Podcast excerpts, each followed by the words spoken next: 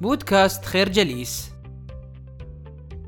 كلنا نشعر بالخوف وكلنا عانينا منه أو نعاني منه بدرجة من الدرجات.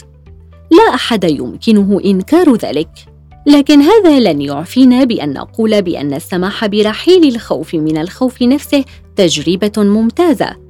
فعندما نتوقف عن الخوف من الخوف نلاحظ أنه مجرد شعور يمكن تحمله كباقي المشاعر.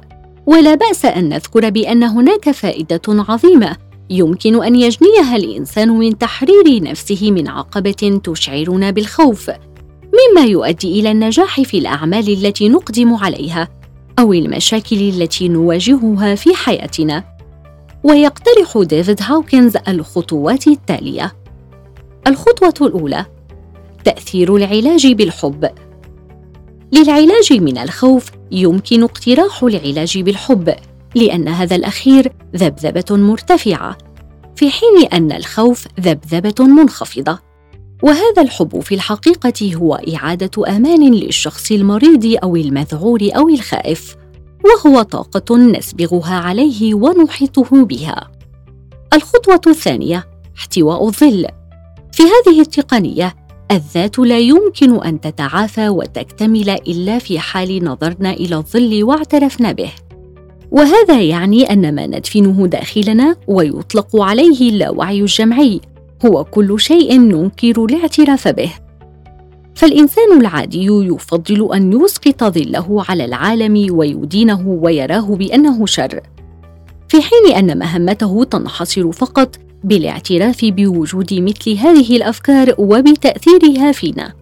الخطوة الثالثة الشعور بالذنب. يعد هذا العامل أحد المحفزات الأساسية للشعور بالخوف. وبالتأمل يمكننا أن نرى بأن أغلب الأفراد الخانعين زاخرين بالشعور بالذنب. الفكرة الخوف عدو الإنسان الأول ولا بد من التخلص منه والتقليص من هواجسه باستعمال تقنيات السماح برحيله. الرغبة في أساسها هي تعطش لفعل ما أو شخص ما وقد تكون في بعض الأحيان ذوق وغيرة وادخار وجشع وحب تملك. تبرز هذه الخاصية كشعور بالانسياق حيث نتحول إلى عبيد لها.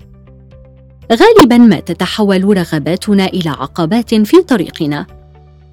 قد اعتدنا في حياتنا الاجتماعية أن نتصور أن الطموح والنجاح مرتبطين دوما بالعمل الجاد وهو ما يستوجب علينا التضحية والعمل المضاعف. ولكن هذه الصورة لوحدها تبدو منهكة ومتعبة. أليس كذلك؟ عندما نسمح برحيل الرغبات سنبدأ بملاحظة أن ما اخترناه سيدخل في حياتنا بطريقة سحرية. فإذا كانت نظرتنا لأنفسنا نظرة منخفضة فلن نستحق إلا القليل. وسيرى لا وعينا أن ما نملكه هو الواقع.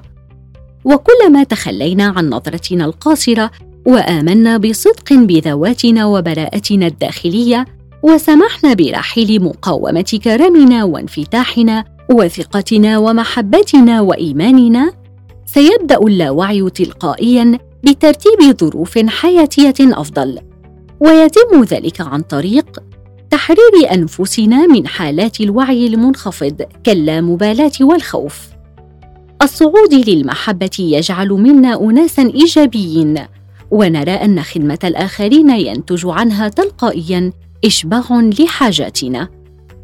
الاهتمام بطبيعة كينونتنا عبر تحقيق أهداف ذاتية داخلية. ترك تعظيم الأشياء التي تؤدي بنا في نهاية المطاف إلى الخيبة والفشل. التركيز على قوة القرار الداخلي. الفكرة الرغبة قد تتحول إلى عقبة في وجه تحقيق طموحاتنا. لذا وجب التخلي عن نظرتنا القاصرة لذواتنا بأن نؤمن أن تحقيق سلامنا الداخلي رهين برحيل مقاومة كرمنا وانفتاحنا وتسامحنا. الغضب طاقة سلبية يمكنها أن تدمر حياة الفرد والمجتمع على حد سواء. ولهذا فإننا نشعر بطاقة كبيرة عندما نكون منزعجين أو غاضبين.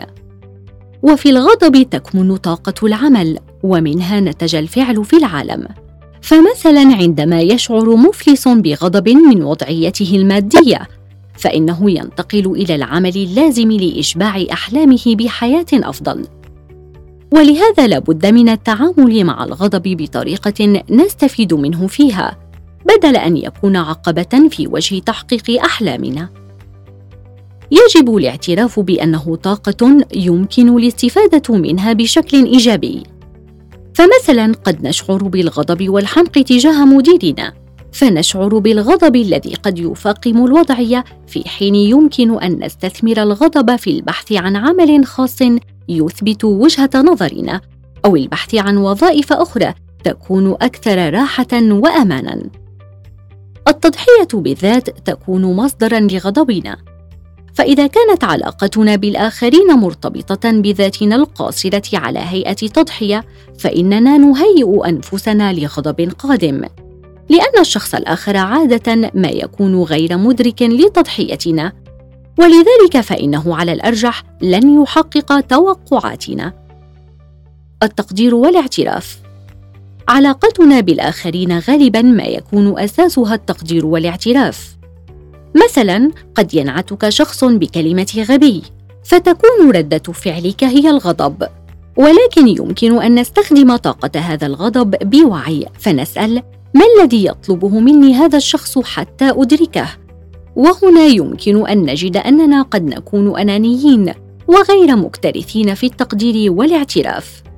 غالبا ما يكون غضبنا ناتجا عن توقعاتنا. وعندما نتوقف عن الضغط على الآخرين بسبب توقعاتنا فإننا نخلق بذلك بداية موفقه لهم ليستجيبوا لنا بعفوية وإيجابية. تجنب الاستياء والغضب المزمنين على أساس أنهما مصدر كل كآبة في حياتنا الخاصة والعامة. الفكرة الغضب طاقة سلبية ولكن يمكن الاستفادة منه بتحويله إلى مصدر للبناء والاعتراف والتقدير والإبداع في كل المجالات. قد ننظر إلى الفخر على أنه شعور إيجابي في حين أنه شعور سلبي أيضا إذ أنه خال من الحب. وإذا كان كذلك فهو إحساس هدام يأخذ شكل المغالاة في تقدير الذات. لماذا يحدث ذلك؟ لابد هنا أن نشير إلى مجموعة من المعطيات كشف عنها ديفيد هاوكنز وهي هشاشة الفخر. معنى ذلك أن المغرور أو الإنسان المعتز بأعماله يكون دوما في وضع دفاعي. على عكس الإنسان المتواضع فلا يمكن إذلاله فهو محصن وقد سمح للفخر بالرحيل. وعندما يسمح للفخر بالرحيل فسيحل مكانه أمان داخلي. وهو ما تعبر عنه المقولة المشهورة الدفاع يدعو للهجوم التواضع. شعور بتحصين الذات من أي منغصات قد يجلبها الفخر والاعتزاز. والمتواضع الحقيقي لا يمكن أن يكون خانعا لأنه محصن من الذل وليس لديه ما يدافع عنه. الفرح والامتنان. الفرح قد يكون أحد بدائل الفخر. لأن غالبا ما يحاول الفخور كسب اعتراف الآخرين وبالتالي يكون عرضة للإحباط والغضب عندما لا يلاقي المتوقع منهم. في حين أننا إذا ما حققنا هدفا من أجل السعادة والمتعة والحب الذي نجنيه من الإنجاز فضلا عن الفرح الداخلي فلن نشعر بالحساسية من ردات فعل الآخرين.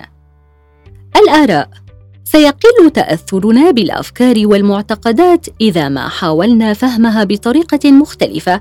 فهي مجرد أفكار قد تعجبنا وقد لا تعجبنا نحبها ونعجب بها ولكن ليس إلى حد أن نحارب من أجلها.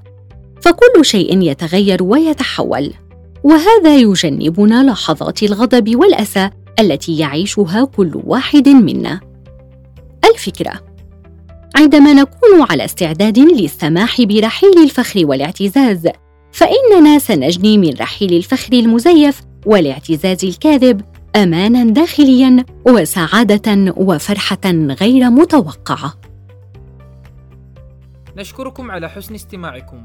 تابعونا على مواقع التواصل الاجتماعي لخير جليس. كما يسرنا الاستماع لآرائكم واقتراحاتكم ونسعد باشتراككم في البودكاست.